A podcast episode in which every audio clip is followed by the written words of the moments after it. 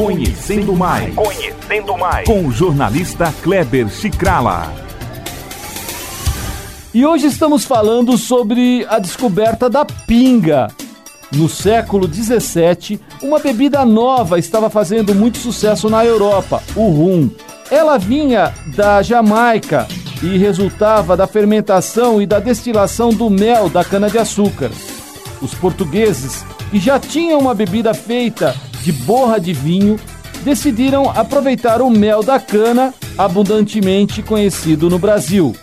A ideia era de ter uma bebida própria, também de cana-de-açúcar, para competir com o rum. Os primeiros registros da cachaça são de 1610.